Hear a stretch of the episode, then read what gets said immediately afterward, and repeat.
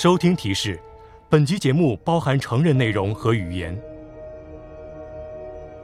想象一下，你的背疼了好几个月，甚至好几年，没有人能告诉你出了什么问题。你受到背疼煎熬，一天复一天，你觉得自己的人生已经失控，可是找不到解救方法。然后，你去了找医生。这是奇迹，我只能这么说。邓慈琪医生是个伟人，我觉得对任何人来说，他都是最好的医生。你相信他？如果你像我一样身体出了问题，听我说，给他打个电话，他可以把你治好。我们见医生的时候，也是我们最脆弱的时候。我们相信那个站在手术台边上拿着手术刀的人。我们相信医院，相信医疗制度。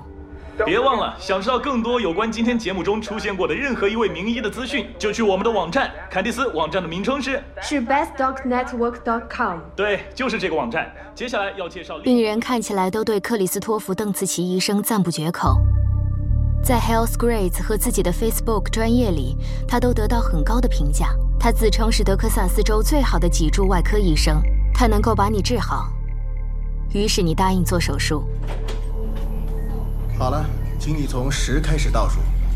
十、九、八、七。当你醒来时，身体痛得不得了，而围在你身边那些人脸色都很凝重。你在想：天哪，他对我做了什么？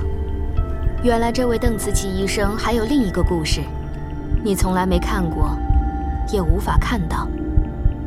你现在还没发觉，从今以后你再也没法走路。然而，你算是比较幸运的了。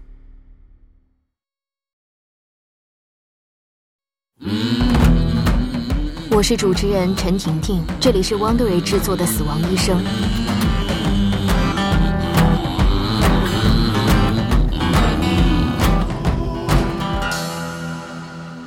第一集，达拉斯三日。我在达拉斯居住和工作了超过二十年，是个医学记者。虽然现在我主要为全国性杂志写文章，但我曾经在达拉斯晨报工作，走访过达拉斯市内不少医院。这里有很多医院。达拉斯医疗中心位于北部市郊，这座只有几层高、看上去普普通通、毫不起眼的棕色房子。是家社区医院，他曾经数度易手，在这里已经经营了几十年。这也是罗伯特·亨德森医生在他四十年职业生涯里曾经服务过的其中一家医院。他体型纤瘦，半秃，留着灰色短胡子。二零一二年七月二十六日，这一天，亨德森医生在家中接到了从达拉斯医疗中心打来的电话。我在下午接到电话，大约两点钟。医院一名病人刚做过手术，他的情况很不妙。于是，我大约在九十分钟内赶到了那家医院。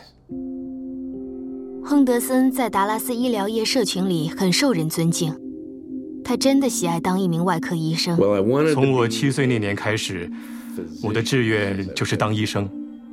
进了医学院后，他很快发现自己喜欢帮人解决问题，把病治好。我喜欢看人们得到适当的诊断，并且让病人接受正当的手术程序。就这样一边看，一边感到自豪。有时候是因为把他们的病治好了，有时候是因为帮他们止住了痛苦，实实在在的解决了问题。这就是我喜欢做的事。以前接到过这样的电话吗？请你去改正之前那位外科医生所做的手术。接到过，多年来这种事也发生过几次，但通常都是由外科医生本人打来的。事实上，每个外科医生都有可能碰到无法处理的情况，那可能是超出他的专业范畴，或者是呃，在做手术前诊断时发现一些之前没有见过的东西而需要处理，又或者是。出了其他意外，亨德森医生职业生涯的大部分时间都专注于背部治疗。今天脊柱手术里一些常用的技术都是由他协助开发的，所以要求他去帮忙处理一些复杂的脊柱个案也不是什么异常的事。但这一通电话就不一样，从没有医院行政部门打来，要求我接手照顾病人的。当亨德森医生到达达拉斯医疗中心，行政人员把情况告诉他，病人是名女性，名叫玛丽伊福德。她来医院做手术时，两条腿还可以走路，但在手术室度过了一整天后，她却陷入了痛苦深渊。现在她几乎没法摆动两条腿或者活动脚趾。医院还把那个为玛丽伊福德做手术的外科医生的名字告诉了亨德森。我听过邓茨奇医生的一些事，都是道听途说。克里斯托弗·邓茨奇医生，亨德森所听到的都不是好事，但那些都只是流言，只是医生之间的耳语，他没有特别在意。我把事情跟以前那些道听途说的话结合起来，那些话似乎是真的，而且在某种程度上，有一些传闻似乎还被证实了。可是亨德森医生也考虑到，告诉他那些话的人也许不完全明白脊柱手术的各种细节。我真的想看看那些诊断报告，还有呃，自从手术开始以来的所有 X 光片。亨德森详细看过 X 光片和笔记。邓紫棋医生在做手术前把每一个将会进行的步骤都记录下来，他的计划完全正确，除了一点，他打算做的程序并不是他实际做的程序。当看到那些 X 光片和手术笔记，你有什么感想？看到这一切的时候，你心里在想什么？我觉得就像发生了一场闹剧，因为他本来计划在手术中要做的那些程序，结果在实际手术中一个都没有做。饱受病痛折磨的玛丽伊福德，只是那天在达拉斯医疗中心发生的悲剧之一。亨德森医生发现。另一个在前一天接受邓慈琪医生手术的女病人，她的情况也是非常严重。情况严重到，在邓慈琪安排替玛丽伊福德做手术的当天，她被送进了重症监护病房。当前一天接受过他手术的病人正在死亡边缘急需照顾的时候，他却替另一个病人做手术。他是医院里唯一的神经外科医生。但完全弃他于不顾。那个在重症监护病房的女病人名叫弗罗拉·布朗。弗罗拉今年六十四岁，她跟丈夫乔在高中的时候认识和相爱。乔已经退休，弗罗拉也在准备退休。她曾经做过一次颈部手术，大约在几年前。医生在她体内植入了几块钛金属板，但现在她的颈部和左边肩头都很痛。她希望在跟丈夫迁到特科索马湖的新居前，先把病痛治好。邓茨基医生本来要从她的脊柱拿掉一节椎间盘，再植入物件，把两根椎骨绑在一起。他在二零一二年七月二十四日早上开始做手术，那天是星期二。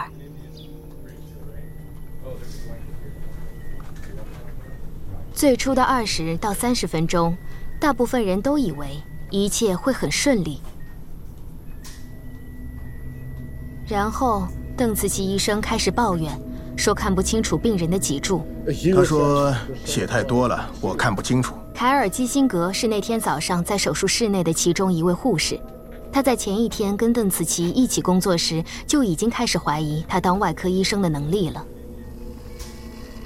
他叫医院的一位手术室护士过来帮忙，不断叫他多吸一点，多吸一点，把血吸走。我看不见。病人流了好多血，正常情况不应该流那么多。血从弗罗拉身上的蓝色手术服渗出来，滴到地板上。地板上有个水桶，用来放使用过的海绵。通常掉进水桶的海绵上面都会有污点，或是染成浅红色。但这次不一样，我回收的海绵都是深红色的。那些海绵全部都吸满了血。手术做了很长时间，比正常的长得多。手术做完后，弗罗拉出现大量失血。虽然在复苏室内，他说他感觉还好，还要了冰块。那天晚上，乔带了儿子和孙女来看他。乔很担心，他的太太看起来有点不对劲。他后来形容他为烦躁不安。第二天早上五点半，乔再回来时，弗罗拉的状况恶化了，她的身体在抽搐。乔立刻冲去前台叫护士帮忙。半小时后，弗罗拉·布朗失去知觉。当凯尔基辛格回来上班时，另一个护士跟我说：“你昨天那个病人，你听到他发生什么事吗？”于是基辛格问邓茨奇医生有没有去看过他。我问他：“你有没有通知医生？”他只是说联络不到他，情况令人担心。事实上，没有人知道邓茨奇医生在哪里。他原定在当天早上要做另一个手术，病人就是玛丽伊夫德。手术本来原定当天上午七点开始，但他没有准时出现。最后，他在七点四十五分的时候到达医院。当他到达时，基辛格告诉他关于弗罗拉·布朗的事。邓紫棋医生蓬头垢面，胡子看上去两天没刮，他的瞳孔收缩，眼睛也不眨一下。于是基辛格去问手术室护士：“我问丹尼说，是我看错吗？他看起来很不对劲。”不对劲还不止这些，邓紫棋的手术衣背面穿了一个硬币般大小的洞，洞在臀部的位置。他没有穿内衣，所以这个洞真的非常显眼，明白吗？他觉得显眼是因为这个洞他之前就见过，已经两次了。这个洞我在星期一、星期二、星期三都见过。这只能说明一件事：邓紫棋医生已经三天没换衣服了。基辛格觉得难以置信，这真的很令人担心。特别是骨科和脊柱外科医生对吴军的要求相当高。前一个病人进了重症监护病房，假如邓茨奇医生把玛丽伊福德的手术延后，先照顾弗罗拉的话，没有人会觉得意外。可是，他反而决定开始手术。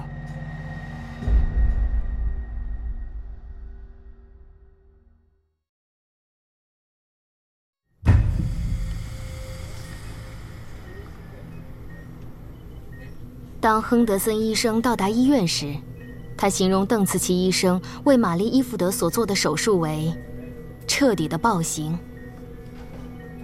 究竟发生了什么事？从一开始，邓茨奇就显得心不在焉。手术开始了大约一小时，他跟护士凯尔基辛格说，打算为躺在重症监护病房的弗罗拉布朗进行一次开颅手术。开颅手术基本上就是在头骨上开一个洞，来释放大脑内的压力。基辛格告诉他这不可能，因为这家医院没有得到授权进行开颅手术，这里连合适的器材也没有。邓紫棋却提醒他，这里谁说了算？基本上，他的反应就是：你只是个护士，我才是医生，我知道自己在做什么，不管什么器材我都能用。而你去安排就行。护士本来要按照医生的命令去做，除非那命令很明显为病人带来危险，那时候就要提出疑问。所以我才在那时提出疑问。我说我们不可能做这手术。邓慈琪叫基辛格去找上司来，他去了，之后带了他的两位上司来手术室。他们也跟邓紫棋说，很强硬的说，不可能做开颅手术。于是他脱掉手术衣走出去。我猜他是去为弗罗拉办理转院手续。邓紫棋离开手术室，丢下玛丽伊福德在手术台上，她的脊柱还暴露着。从来没发生过这种事。不管做任何手术，都必须将开刀的时间尽量缩短。医生走出手术室一分钟，就代表麻醉的时间长一分钟。邓紫棋不在的时候，其他手术人员尝试寻找一枚螺钉，但就没办法确定它在玛丽伊福德体内哪个位置。螺钉本来应该固定在脊柱的骨头上，但从 X 光片上看，它并不在那里，而是在别的地方。他们不太确定，但看起来是背部肌肉里。大家都认为螺钉没有固定在骨头上，而是在软组织里，插在肌肉某个地方，从来就没有在骨头上。邓慈琪在十五分钟后回来，他坚持螺钉被固定在了正确的位置。他这样就等于说是 X 光片搞错了。他说：“我确实把螺钉固定在那里，就在骨头上。”我们说 X 光片怎么可能会说谎？这可是张照片，不是用电脑程式制造的数码绘图或者别的什么东西。这是张照片，还是实时拍摄的那种？X 光技术员非常震惊和难以置信。正常来说，做这样的手术，他会拍摄五到六张照片，这一次差不多有二十张，因为他对他所看到的不满意。最后。当他看到一个人工支架植入的位置偏离了，他就开口说：“我觉得人工支架的位置不正确。”邓紫棋向他咆哮：“他妈的，我看得见，我看得见他在哪里，不用你告诉我。”手术进行到这里，明显已经很不顺利。他不断将其中一枚螺钉插进去，又拿出来，钻孔，拔除，钻孔，拔除。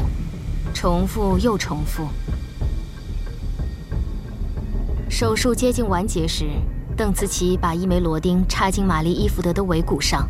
他的手法之笨拙，是手术室内所有人都没见过的。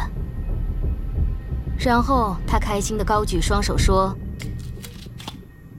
这样就可以了，他会康复的。”手术结束了。玛丽伊福德接受手术后第二天，医院一名行政人员给邓慈琪医生发了一封电邮，说：“你昨天那个病人情况怎么样？我今天早上巡视病房时，他告诉我，你打算星期一再为他做手术，一切都好吗？”邓慈琪回复：“对，一切都好，手术安排在星期二。”可是玛丽伊福德的情况一点都不好，他在手术期间身体流失了三分之一的血液。在手术台醒来时，他的身体痛得受不了。刚来医院时，他的两条腿还可以走路，现在差不多完全没有知觉。他连在床上转个身都不行，脚趾也抬不起来。他哀嚎、哭泣，请求护士给他一点药去减轻痛楚。凯尔基辛格去跟他见面。你经常会探访手术后的病人吗？不不，从没这么做过。我从没试过在手术后去看望病人。作为手术室护士，他只会在手术前去见病人。我总会尝试像朋友一样对待他们，不单只是减低他们的压力，而且让他们知道他们可以信任我。当他们睡着时，我会在旁边，确保不会有什么坏事发生。他知道玛丽需要接受另一次手术，来询问可不可以参加。我这样做是因为，是因为感到内疚，在我的监督下让他受到伤害。嗯，我觉得我是有责任的，所以希望可以到现场帮忙，修补之前所犯的错误。他觉得很不舒服，而且因为服了镇静剂，弄得有点神志不清。亨德森医生就是在这时候第一次跟他见面。他并没有生气或懊恼，反而是不明白、失望和抑郁。能够有另一个人来照顾他，他已经很感恩了。他说：“我以后再也不想见到邓慈琪医生了。”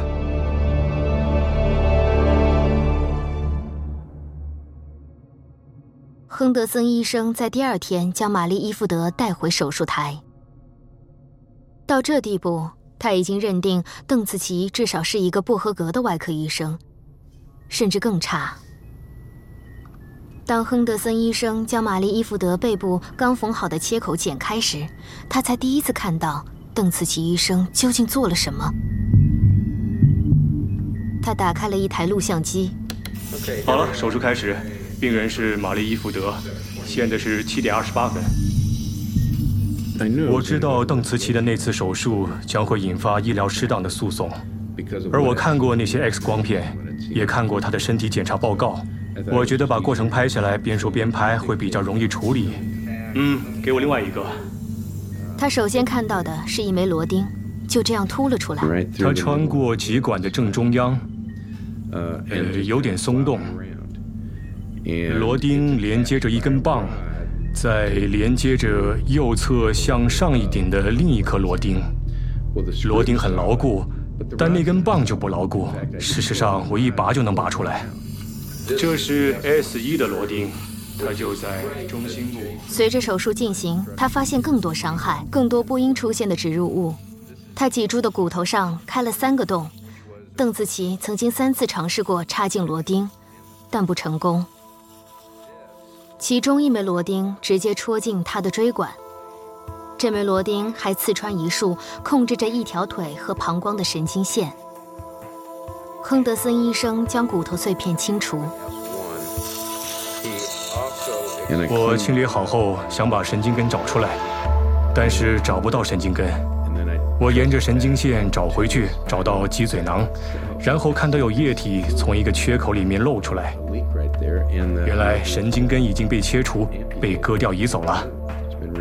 他把神经根切除，好把骨头放在这里面，但这里根本不应该有骨头。也就是说，用来控制腿的那束神经线完全被移走，所以玛丽伊福德的那条腿再也没法提起来。那个手术做的那么差劲，简直是灾难性的，结果什么效果也达不到，只有为病人带来伤害。亨德森还发现了另一件事：邓慈琪甚至连做手术的位置都搞错了，不但造成了伤害。而且他一直都在错误的椎间盘上动手术。我想，所有当天在手术室工作的人，就算让他们其中任何一个人来做这场手术，嗯，可能都会比邓慈琪医生做得好。到了这地步，亨德森医生已经知道手术完全失败。他在想，做这手术的人看起来懂得该怎么做。但实际做的时候，每一步都做错了。随着手术一直进行到早上，另一个更叫人担心的疑惑开始在亨德森的脑海中成型。我在想，任何受过基本训练的人，当发现自己迷失的时候，都会犹豫，是不是应该再继续做下一个步骤。所以说，这个人。会不会有可能是一个假冒外科医生的冒牌货？这个人，这个自称是医生的人，在两天之内不仅让一个病人身受重伤，还让另一个性命垂危。当亨德森医生为玛丽伊福德做手术时，弗罗拉布朗的情况正在恶化。他被转送到另一家医院，但依然没有恢复知觉。邓慈琪医生把一枚螺钉插错了位置，刺穿和堵塞了颈上的一条主要动脉。不久之后，她的大脑再也探测不到任何活动。几天后，在丈夫悲痛欲绝的哭声中，她的生命维持装置被关闭。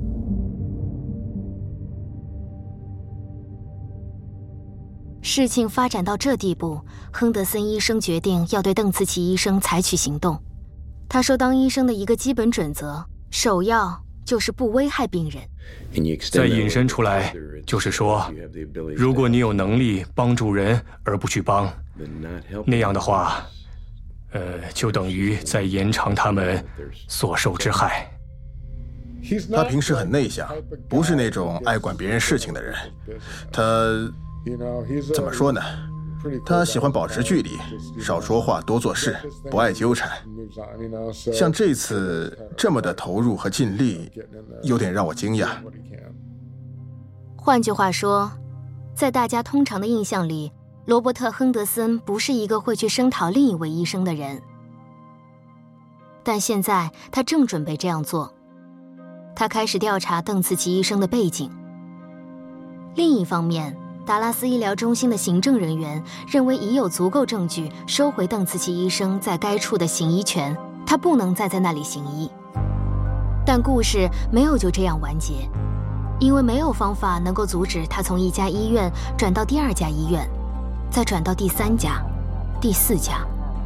要完全阻止一个医生再行医是件非常费时和难搞的事情，要请律师，还要花很多钱。医院有更容易的方法去处理问题医生，那就是让他消失。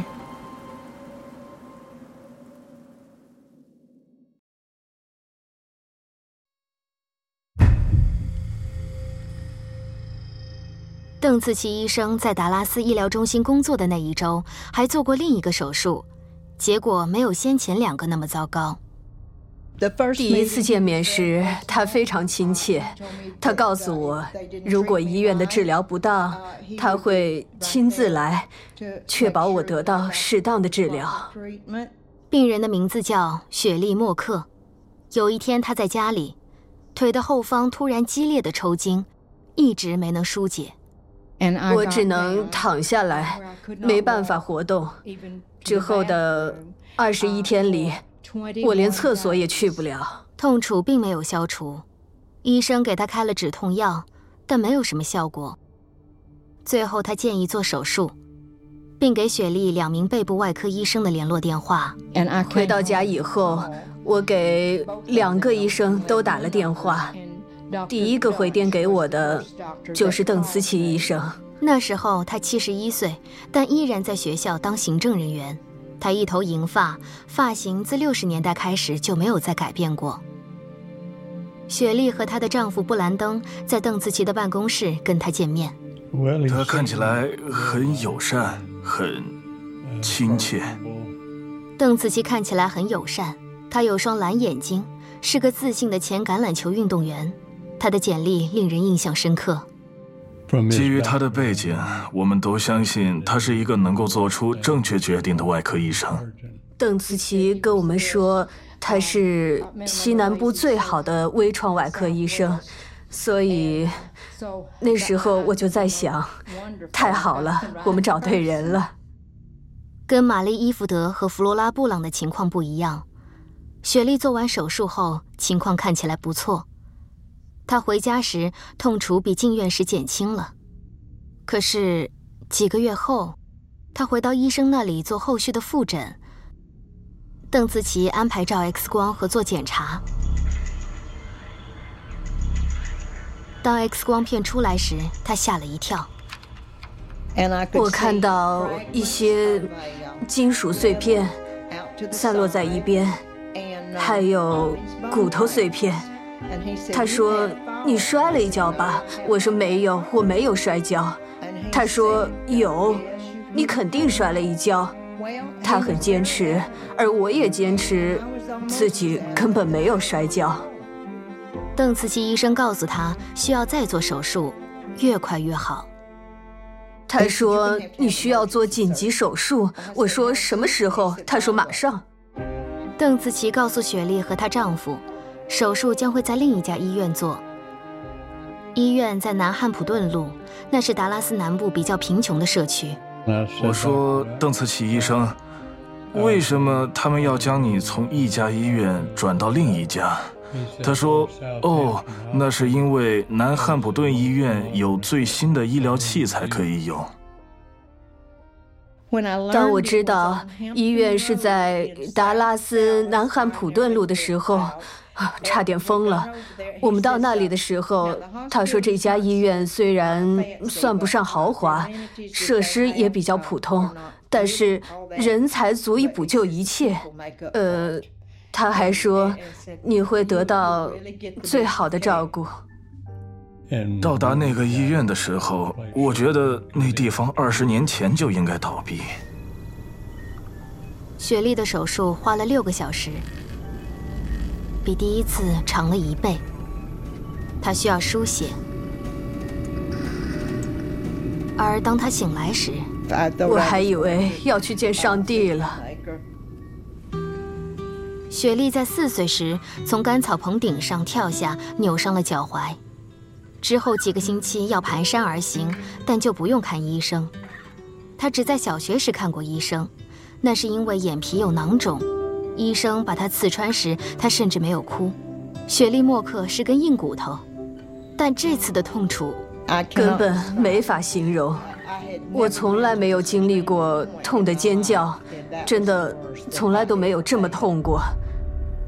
我的背简直痛得要命，这跟我在医疗中心医院做的那次手术完全不一样。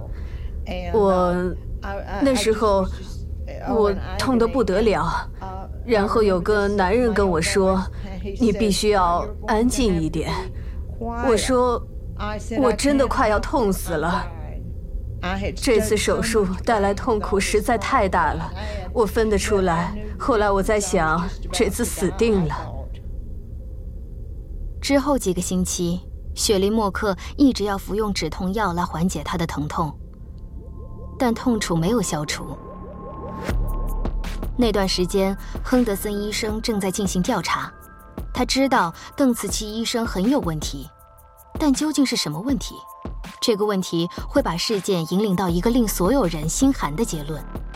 你以为自己很聪明，不会让这种事发生，但在当时那个情况下，我根本没法知道这是个骗局。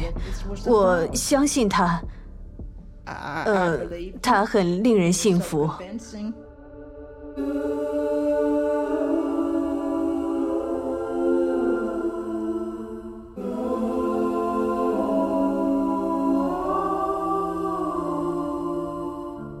当我开始报道这个故事的时候，我就知道这是个我从没遇到过的个案。但当中最令我惊讶的，不只是克里斯托弗·邓茨奇。这是个关于医疗系统的故事，一个我们以性命相托的系统。如果他连邓紫棋的病人也救不了，那怎么能救我们？他要保护的究竟是谁？是什么？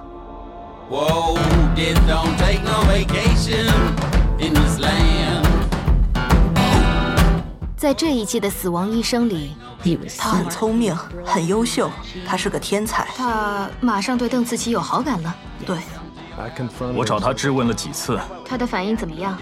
他叫我不要介入他的私人生活。就是将问题往后推迟，先保障你自己，然后再保障医生，把它变成其他人的问题。他们将他描绘的像死亡医生一样，你知道吗？他确实就是，他已经变成那样。可是不，我不认识什么死亡医生，我只认识克里斯·邓茨奇。本节目是汪队制作的六集迷你调查系列《死亡医生》的第一集。本节目讲述达拉斯的三十三名病人如何成为医疗制度缺陷下的牺牲品。如果你愿意帮我们推广，请给我们五星评价和推荐给你的朋友订阅。我们的节目可以在 Apple Podcasts、喜马拉雅 FM 或其他平台收听《死亡医生》，还可以在 Wondery.com 收听。如果你用智能手机收听，只需轻触或划过本播客的封面，就可以看到节目内容简介，包括一些你可能错过的细节。你还可以找到赞助商提供的优惠，请透过支持赞助商来支持我们，谢谢你。死亡医生是由劳拉·比尔撰文及采访，旁述陈婷婷，音响设计杰夫·斯密特，编剧顾问乔纳森·赫奇，联合制作人帕拉维科·塔马素，Wondery 监制乔治·拉文德，马歇尔·莱维，赫南·洛佩茨。